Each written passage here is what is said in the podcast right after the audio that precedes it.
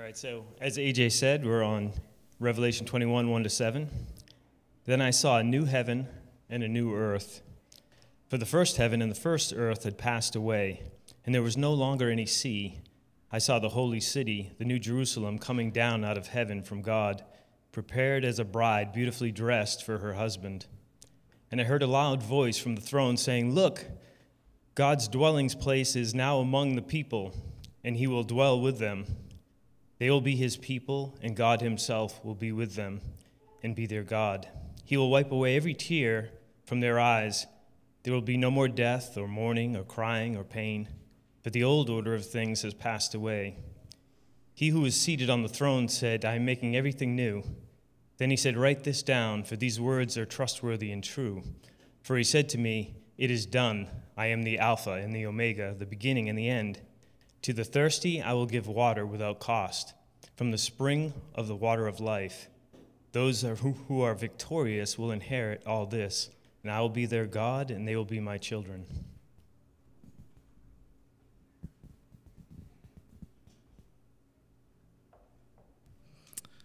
All right, thank you, Tony. I invite you guys to pray with me now as we uh, begin our time into God's Word. Let's pray. Father, your, your words are trustworthy and true. Father, we hold on to that faith that Jesus is the Alpha and the Omega, the beginning and the end. And so, Father, as we dive into your word today, as we reflect on these words that John has written, I pray that these words would continue to ring in our hearts and give us hope as we acknowledge that Jesus secures us in our future. We thank you. It's in Jesus' name we pray. And all God's people said, Amen. So we are continuing on with our last week of this sermon series, Why Jesus?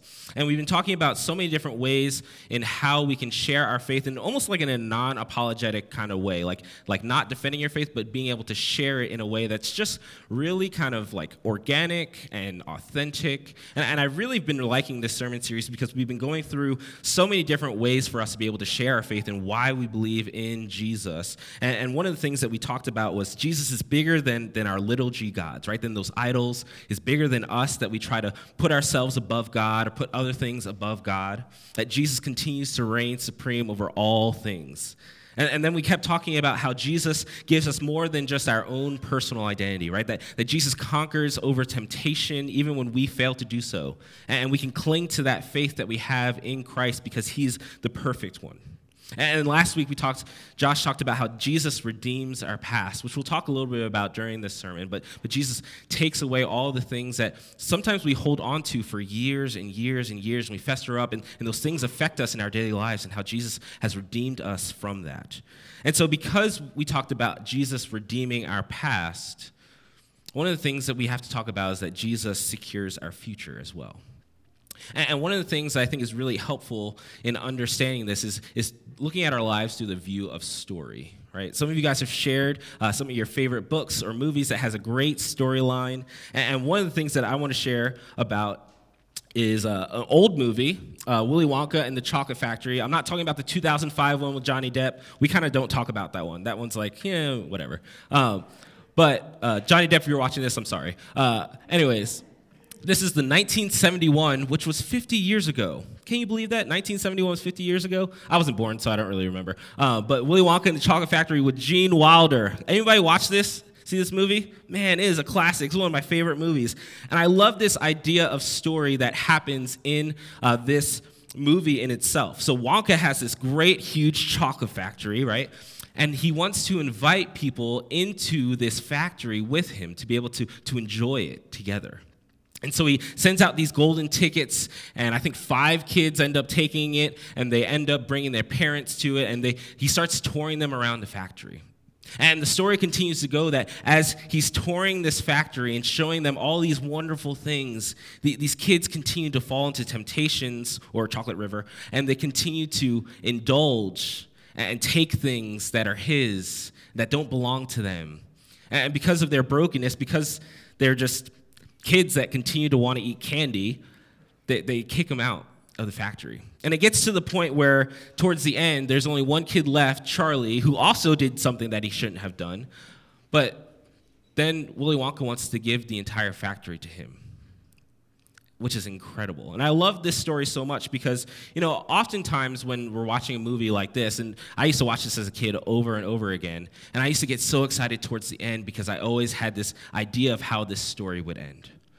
And, for most of us, if you're watching a, movie or if you're watching a TV show or you're reading a book, maybe you're, you're like that person that's like, oh, I know what happens at the end, right? That's why I don't watch movies with my parents anymore because they always get, oh, they might be watching actually. Sorry. I love you. Um, but they, uh, they always try to guess the ending. Anybody do that? Try to guess what the ending is or try to see what the outcome might be? And, and sometimes you're right and, and sometimes you're wrong. Sometimes the director does something that's completely different than what we would have expected to happen.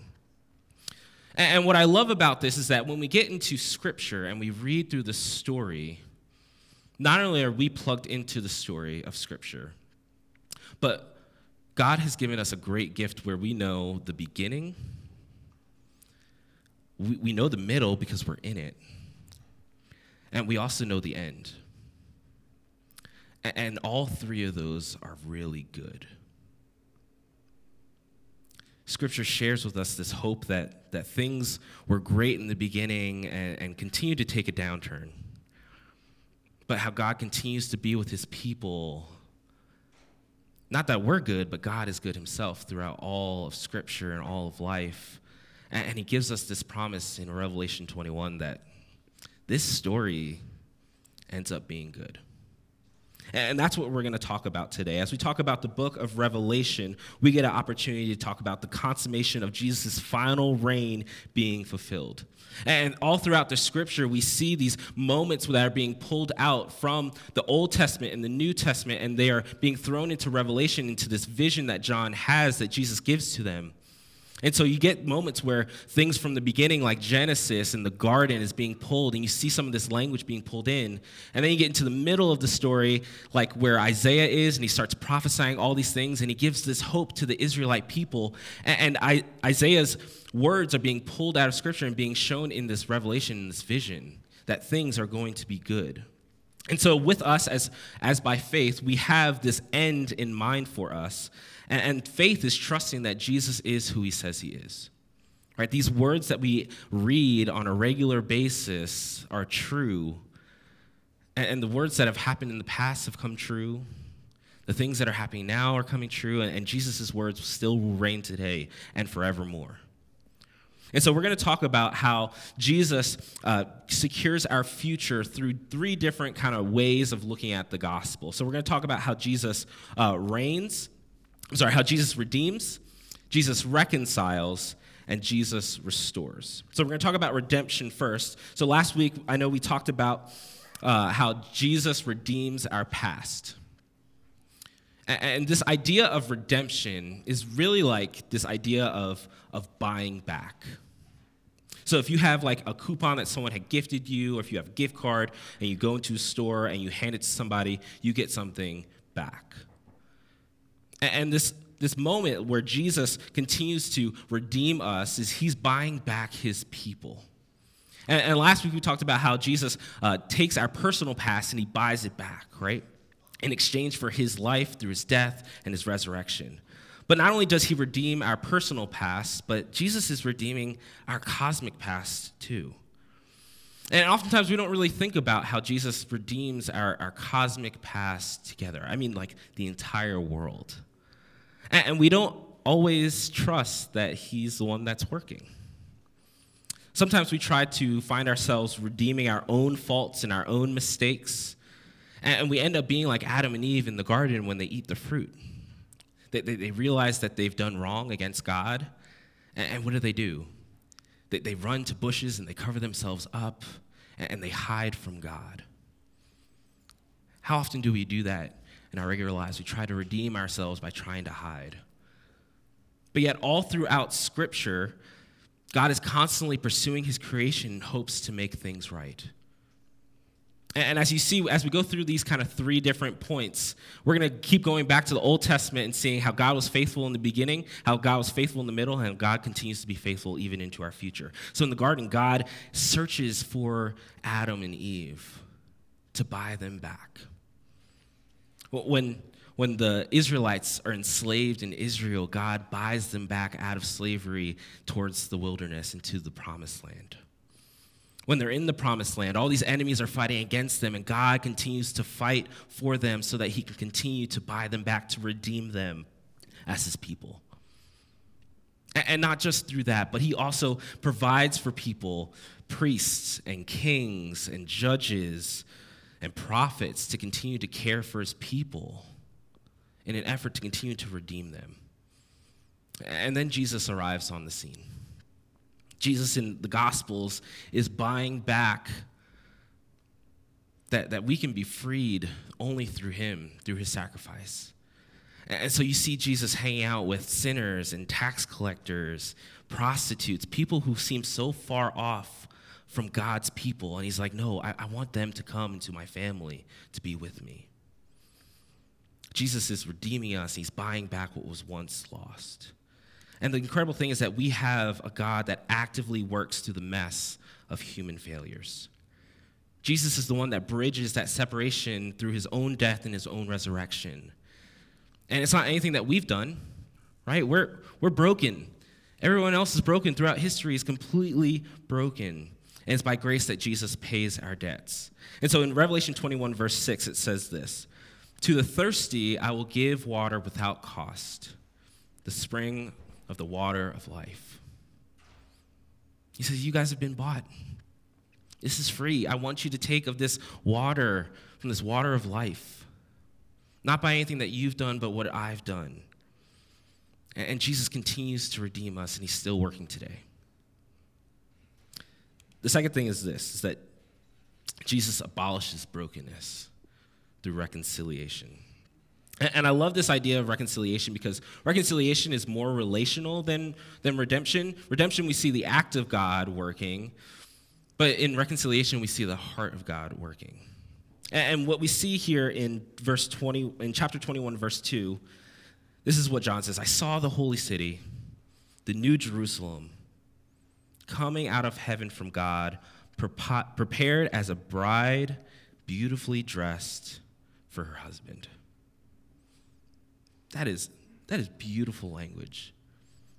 I, I'm not gonna lie, I love weddings. Anybody else get like a little emotional like when you see weddings? One of the things that uh, Chrissy does whenever we go to weddings is when the bride walks down, like everyone gazes at her and sees the bride, and you know people stand up, and that's great. And one of the things that Chrissy does, she always looks back at the groom to see his reaction too. And it's always this amazing, beautiful thing where the, the groom's face is filled with awe and excitement and joy. And this is the relationship that God wants to have with his people.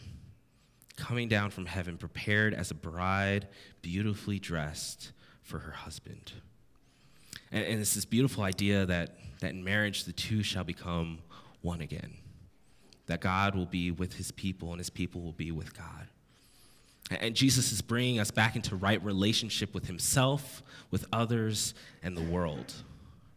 And by the world, I mean like the, the actual world, like, like not just Americanized Christianity, but where all tribes and tongues and languages come together under the reign and reconciliation of Christ.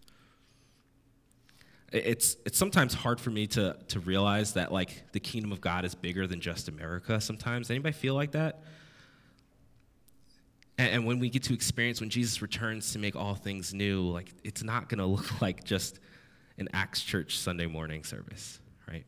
Where we get together with all tribes and tongues and languages, not just as a collection of different peoples, but as a celebration of different peoples of what God has done. And, that means that we might be surprised when Jesus comes to return. Because the reality is that there are people in our lives that we don't always get along with. There might be family members, there might be coworkers, whoever it is. And Jesus is continuing to work reconciliation in our lives now.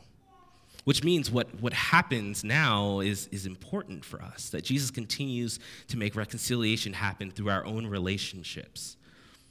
And Jesus promises to restore those relationships with us and with Him too.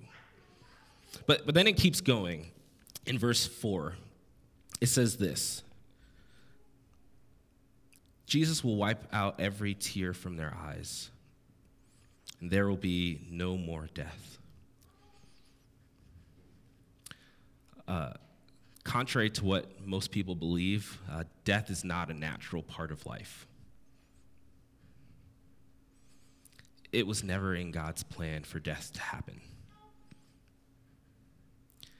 And what Jesus is saying is that there's going to be no more death. All, all that pain that we've experienced, all that heartache and, and hurt, every tear is going to be wiped from our eyes. That pain and suffering do not belong in this reconciled kingdom of God. This is what Isaiah chapter 65, verse 20 and 25 says. It says, Never again will there be in it an infant who lives but a few days, or an old man who does not live out his years. And the wolf and the lamb will feed together, and the lion will eat straw like the ox, and dust will be the serpent's food. They will neither harm nor destroy on all my holy mountain. Jesus is saying that all, all of creation, all peoples, animals are going to be reconciled underneath Jesus' reign together. And so Jesus offers peace to our relationships, which is great. I love that. That's awesome. Big fan. All right, next one we're going to go into is restoration. Verse 20, chapter 1, verse 3 says this. It says, Look, God's dwelling place is now among the people, and he will dwell with them. They will be his people, and God himself will be with them and be their God. And this idea of dwelling continues to happen all throughout Scripture, again, through the Old Testament, in the middle, and in the New Testament when Jesus is reigning. And God dwells with his people through Adam and Eve in the garden. It says that God walks with Adam and Eve in the tabernacle when God is with them in the Israelites as they're headed out towards the wilderness and into the promised land, and when Jesus dwells with his people in all of creation in the Gospels as well. This idea of dwelling means to, to make a home, to make residence with people. And he says, when, when all things come together, I'm not just going to go away. I'm not going to make everything new and just go away. I'm, I'm actually going to stay here with you and I get a chance to be able to restore all things and, and finally restore our relationship by being fully together with you. And, and this is so countercultural to, to us today. Because there's this thing that happens even in Christianity and, and throughout mainly America, I'm assuming. Uh, it's this thing called moralistic therapeutic deism. It's a big word. You don't really need to know the word itself. But it basically says that, you know, if you're just good and you just do good things, then God's going to bless you. God's going to give you great things. Just, just be a good person. Or, or, that God will just continue to tolerate all these different things and give you comfort, and He doesn't really care about your livelihood. Or, or this idea that, that God only comes in when there's this crisis that happens, when bad things really happen. And this is cultural to what Jesus is saying in in Revelation 21. He says, I'm going to dwell with you. I'm going to be with you.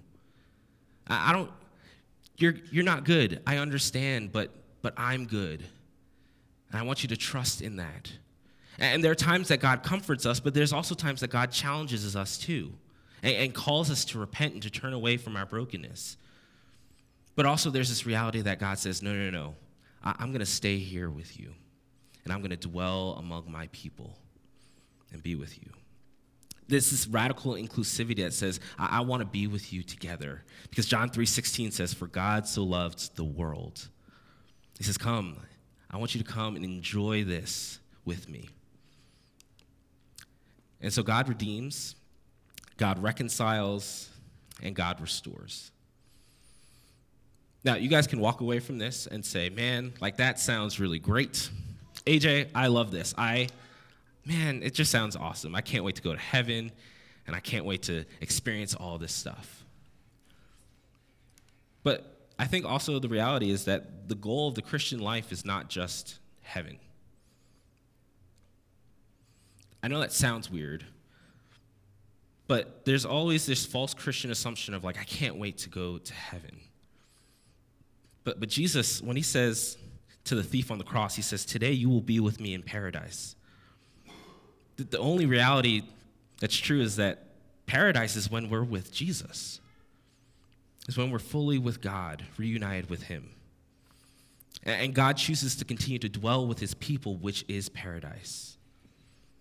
And this is kind of weird because now we're in this state of like, okay, well, now what? We have this hope that God promises to us this, but we're really not in it yet. And it's kind of like this weird paradox that we find ourselves in in a regular daily life. But it's the reality that God is still working now. Not only is God going to reconcile or redeem or restore in the future, but God is currently doing that even as we speak now that God continues to work in through you and me to redeem, to, to bring reconciliation to himself and to other people, and to bring restoration to us by reminding us that he continues to dwell with us. And this is an invitation for us to be able to join Jesus on his mission. Not to prove that God exists, but to give a glimpse of his character and who he is through what we do. If you want to prove how, how God exists, it's when we reflect Christ by loving others when it's culturally, socially, and personally impossible, the same way that Jesus did. And this is the hope that we have in us as, as baptized believers. Or don't you know that all of us who were baptized into Christ Jesus were baptized into his death?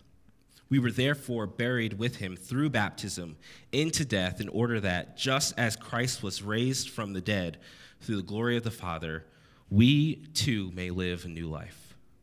For if we have been united with him in a death like his, we will be certainly also be united with him in a resurrection like his. That Christ's death and resurrection is hope and joy and security for us that, that our bodies are one day going to be resurrected. And that we get to live in that hope and that excitement to be able to share that good news with other people too. And there was this guy in the Old Testament. He goes by Solomon. I don't know if you guys know him. Uh, maybe not personally. Um, but he uh, was the wisest man, had all these riches, all this fame. He was king. And he wrote this little book called Ecclesiastes. And, and the premise of the book is like, man, I got everything that I ever wanted, and, and everything just really kind of seems meaningless, except for God. Everything seems meaningless without God. And this is what he says here. He says, He has made everything beautiful in its time. God has also set eternity in the human heart, yet no one can fathom what God has done from the beginning to the end. I know that there is nothing better for people than to be happy and to do good while they live, that each of them may eat and drink and find satisfaction in all their toil. This is the gift of God. I know that everything God does will endure forever. Nothing can be added to it and nothing taken from it. God does it so that people will fear him. Whatever is has already been, and what will be has been before, and God will call the past to account. That God calls us into a life, a new life with Christ, in the already not yet kingdom that he's going to bring back and restore and redeem and reconcile all things to himself. I invite you guys to pray with me.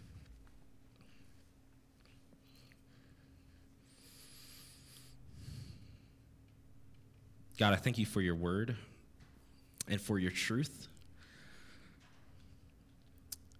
And, Lord, these words uh, of this revelation of John are often exciting, but also uh, nerve wracking.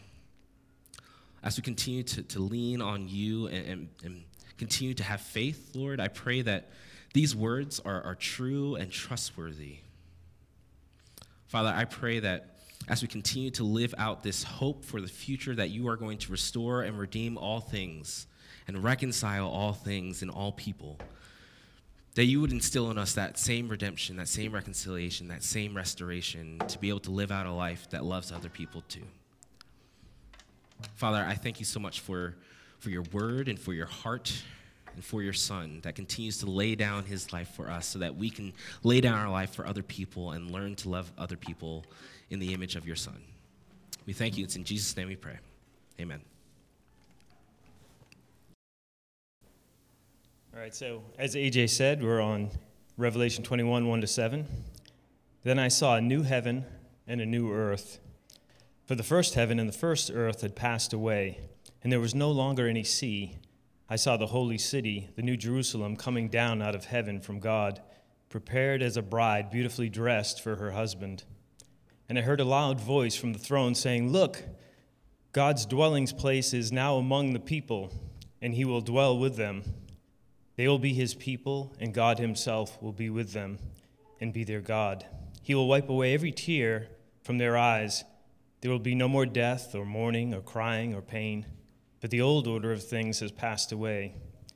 He who is seated on the throne said, I am making everything new. Then he said, Write this down, for these words are trustworthy and true.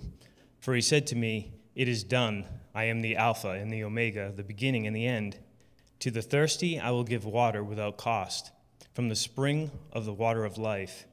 Those who are victorious will inherit all this, and I will be their God, and they will be my children.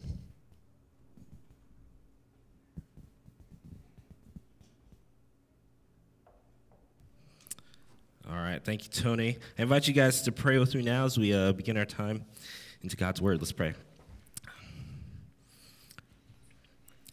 Father, your, your words are trustworthy and true. Father, we hold on to that faith that Jesus is the Alpha and the Omega, the beginning and the end. And so, Father, as we dive into your word today, as we reflect on these words that John has written, I pray that these words would continue to ring in our hearts and give us hope as we acknowledge that Jesus secures us in our future. We thank you. It's in Jesus' name we pray. And all God's people said, Amen. So we are continuing on with our last week of this sermon series, Why Jesus?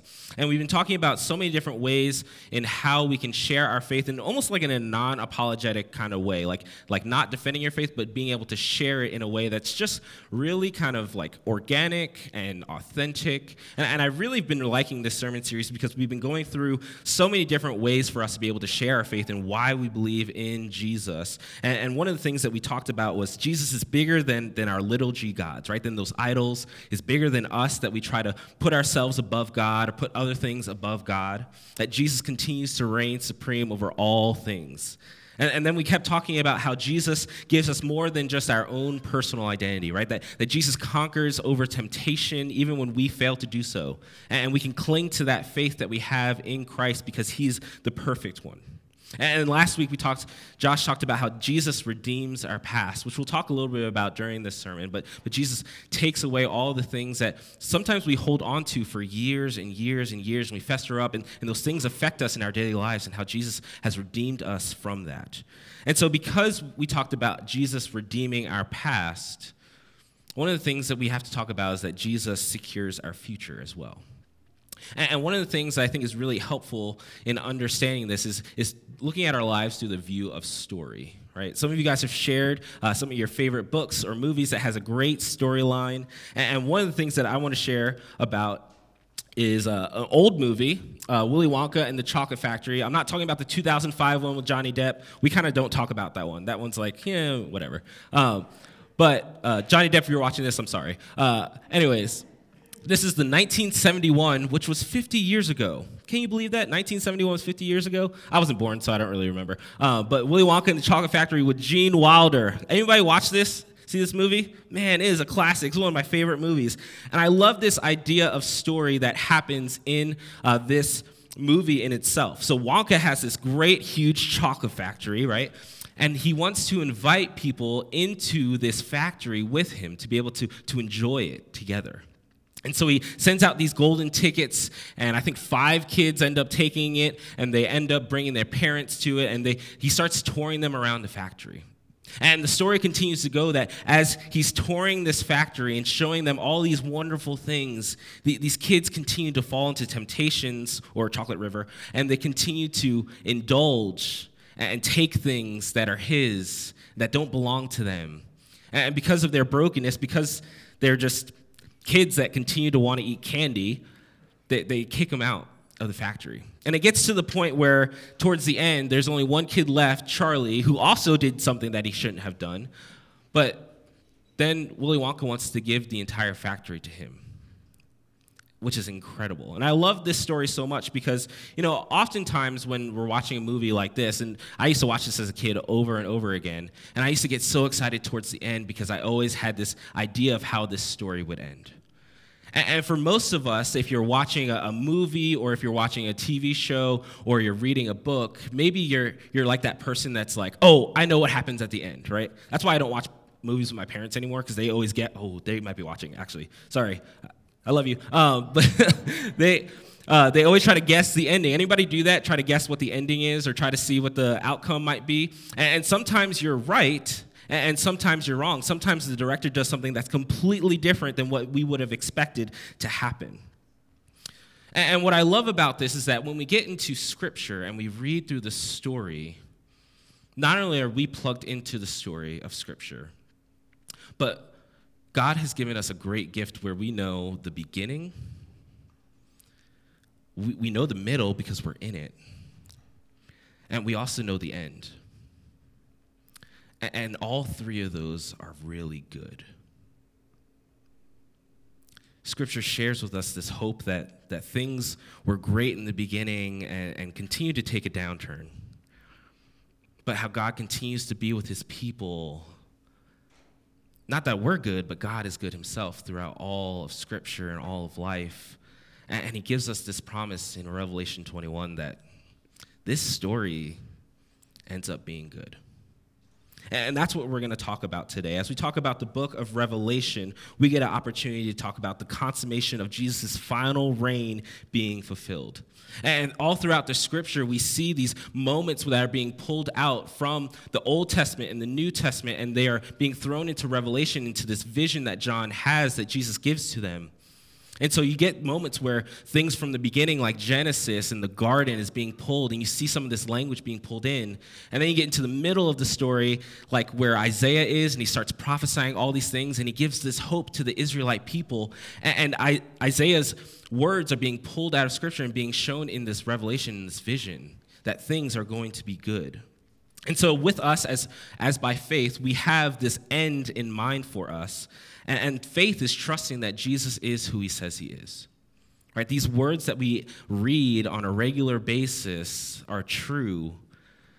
And, and the words that have happened in the past have come true. The things that are happening now are coming true. And, and Jesus' words still will reign today and forevermore. And so we're going to talk about how Jesus uh, secures our future through three different kind of ways of looking at the gospel. So we're going to talk about how Jesus uh, reigns, sorry, how Jesus redeems, Jesus reconciles, and Jesus restores. So we're going to talk about redemption first. So last week, I know we talked about uh, how Jesus redeems our past. And this idea of redemption is really like this idea of, of buying back. So if you have like a coupon that someone had gifted you, or if you have a gift card and you go into a store and you hand it to somebody, you get something back. And this, this moment where Jesus continues to redeem us is he's buying back his people. And, and last week we talked about how Jesus uh, takes our personal past and he buys it back, right? In exchange for his life through his death and his resurrection. But not only does he redeem our personal past, but Jesus is redeeming our cosmic past too. And oftentimes we don't really think about how Jesus redeems our, our cosmic past together. I mean, like the entire world. And we don't always trust that He's the one that's working. Sometimes we try to find ourselves redeeming our own faults and our own mistakes, and we end up being like Adam and Eve in the garden when they eat the fruit. They, they, they realize that they've done wrong against God, and, and what do they do? They, they run to bushes and they cover themselves up, and, and they hide from God.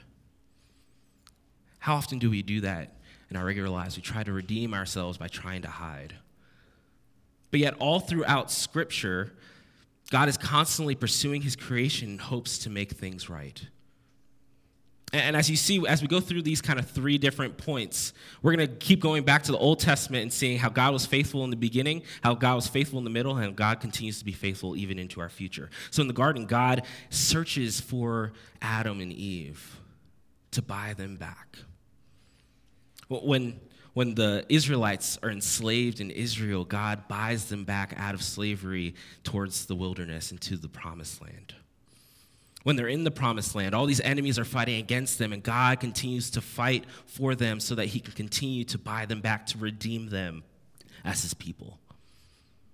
And not just through that, but He also provides for people priests and kings and judges and prophets to continue to care for His people in an effort to continue to redeem them. And then Jesus arrives on the scene. Jesus in the Gospels is buying back that, that we can be freed only through him, through his sacrifice. And so you see Jesus hanging out with sinners and tax collectors, prostitutes, people who seem so far off from God's people. And he's like, No, I, I want them to come into my family to be with me. Jesus is redeeming us, he's buying back what was once lost. And the incredible thing is that we have a God that actively works through the mess of human failures. Jesus is the one that bridges that separation through his own death and his own resurrection. And it's not anything that we've done, right? We're, we're broken. Everyone else is broken throughout history, is completely broken. And it's by grace that Jesus pays our debts. And so in Revelation 21, verse 6, it says this To the thirsty, I will give water without cost, the spring of the water of life. He says, You guys have been bought. This is free. I want you to take of this water, from this water of life. Not by anything that you've done, but what I've done. And Jesus continues to redeem us, and he's still working today. The second thing is this is that Jesus abolishes brokenness through reconciliation. And I love this idea of reconciliation because reconciliation is more relational than, than redemption. Redemption, we see the act of God working, but in reconciliation, we see the heart of God working. And what we see here in verse 20, in chapter 21, verse 2, this is what John says I saw the holy city, the new Jerusalem, coming out of heaven from God, prepared as a bride, beautifully dressed for her husband. That is, that is beautiful language. I, I'm not gonna lie, I love weddings. Anybody else get like a little emotional like when you see weddings?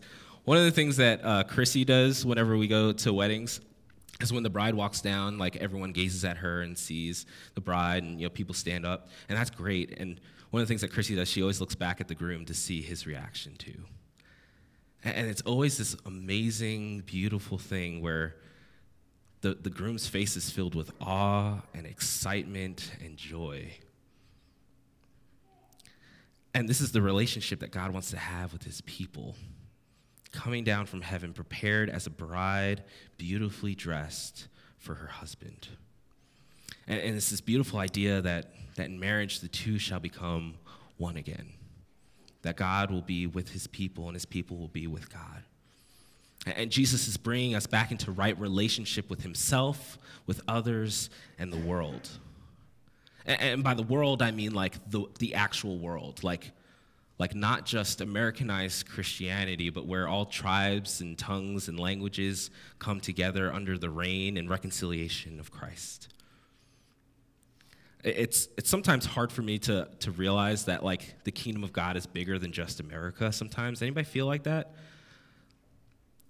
And, and when we get to experience when Jesus returns to make all things new, like it's not to look like just an Acts Church Sunday morning service? Where we get together with all tribes and tongues and languages, not just as a collection of different peoples, but as a celebration of different peoples of what God has done.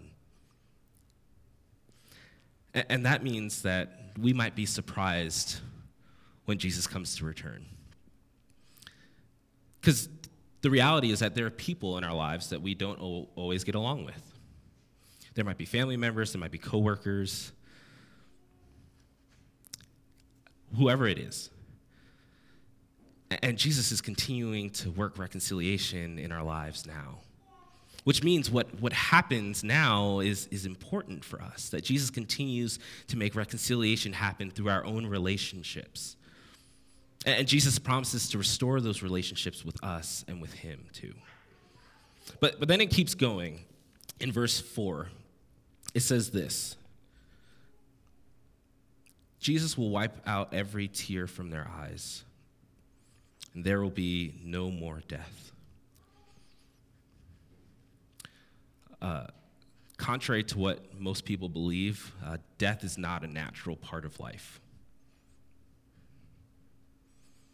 It was never in God's plan for death to happen.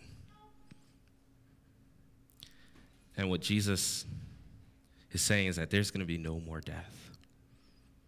All, all that pain that we've experienced, all that heartache and, and hurt, every tear is going to be wiped from our eyes.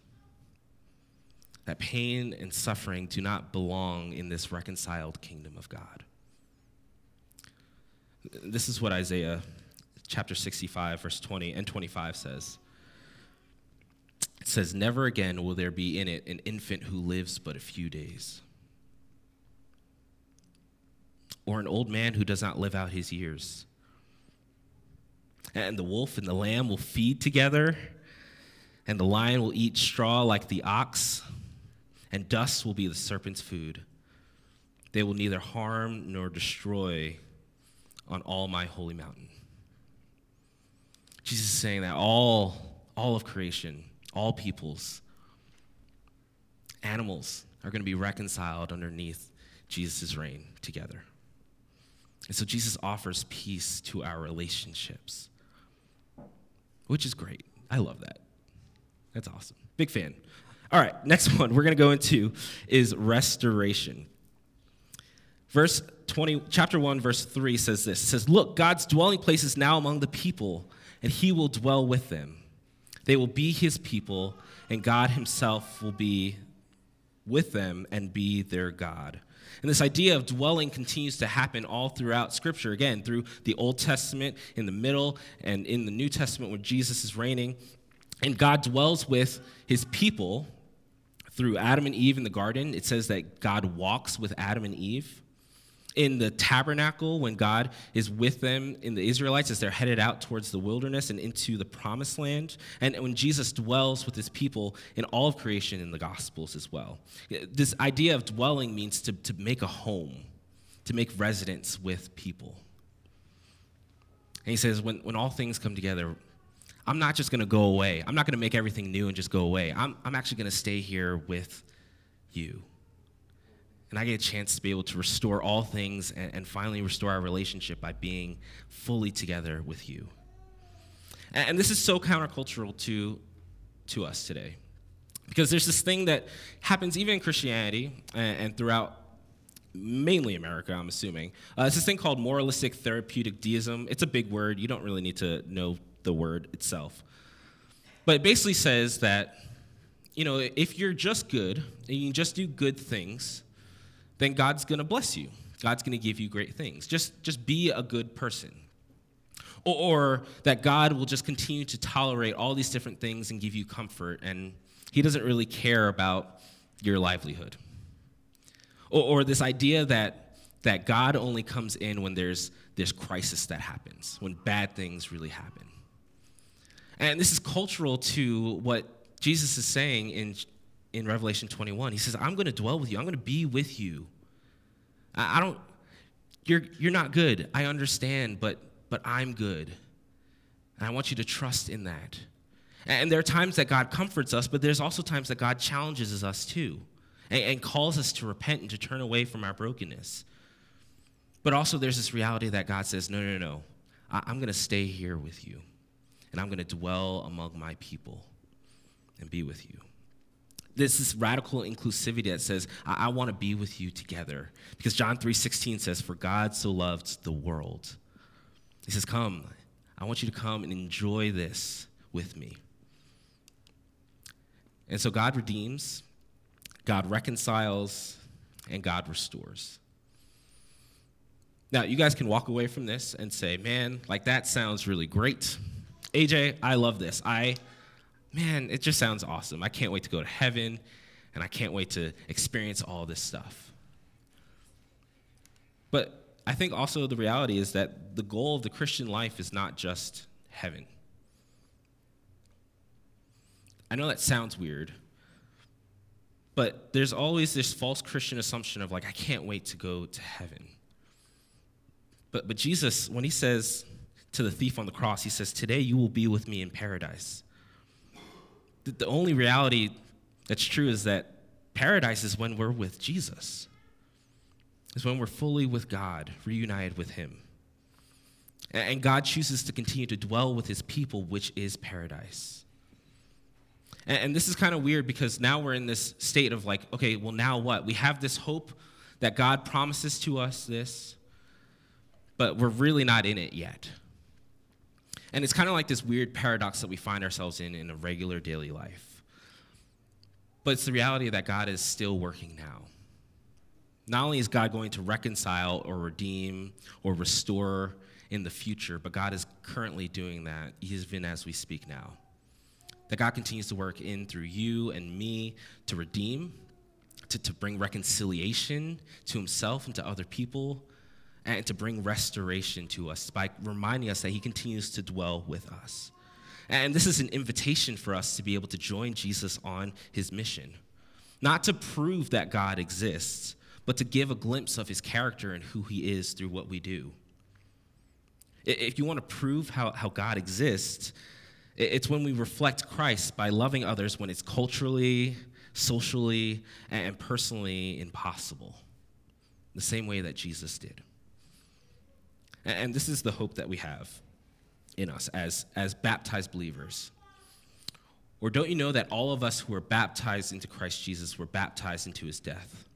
We were therefore buried with him through baptism into death, in order that, just as Christ was raised from the dead through the glory of the Father, we too may live a new life. For if we have been united with him in a death like his, we will be certainly also be united with him in a resurrection like his. That Christ's death and resurrection is hope and joy and security for us that, that our bodies are one day going to be resurrected. And that we get to live in that hope and that excitement to be able to share that good news with other people too. And there was this guy in the Old Testament. He goes by Solomon. I don't know if you guys know him. Uh, maybe not personally. Um, but he uh, was the wisest man, had all these riches, all this fame. He was king. And he wrote this little book called Ecclesiastes. And, the premise of the book is like, man, I got everything that I ever wanted, and everything just really kind of seems meaningless, except for God. Everything seems meaningless without God. And this is what he says here He says, He has made everything beautiful in its time. God has also set eternity in the human heart Yet no one can fathom what God has done from the beginning to the end. I know that there is nothing better for people than to be happy and to do good while they live, that each of them may eat and drink and find satisfaction in all their toil. This is the gift of God. I know that everything God does will endure forever. Nothing can be added to it and nothing taken from it. God does it so that people will fear him. Whatever is has already been and what will be has been before, and God will call the past to account. That God calls us into a life, a new life with Christ, in the already not yet kingdom that He's going to bring back and restore and redeem and reconcile all things to Himself. I invite you guys to pray with me.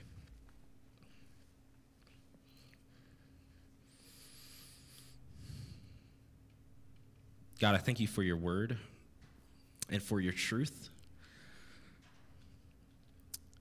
And, Lord, these words uh, of this revelation of John are often exciting, but also uh, nerve wracking. As we continue to, to lean on you and, and, and, continue to have faith, Lord, I pray that these words are, are true and trustworthy. Father, I pray that as we continue to live out this hope for the future that you are going to restore and redeem all things and reconcile all things and all people. that you would instill in us that same redemption, that same reconciliation, that same restoration to be able to live out a life that loves other people too. Father, I thank you so much for, for your word and for your heart and for your son that continues to lay down his life for us so that we can lay down our life for other people and learn to love other people in the image of your son. We thank you. It's in Jesus' name we pray. Amen.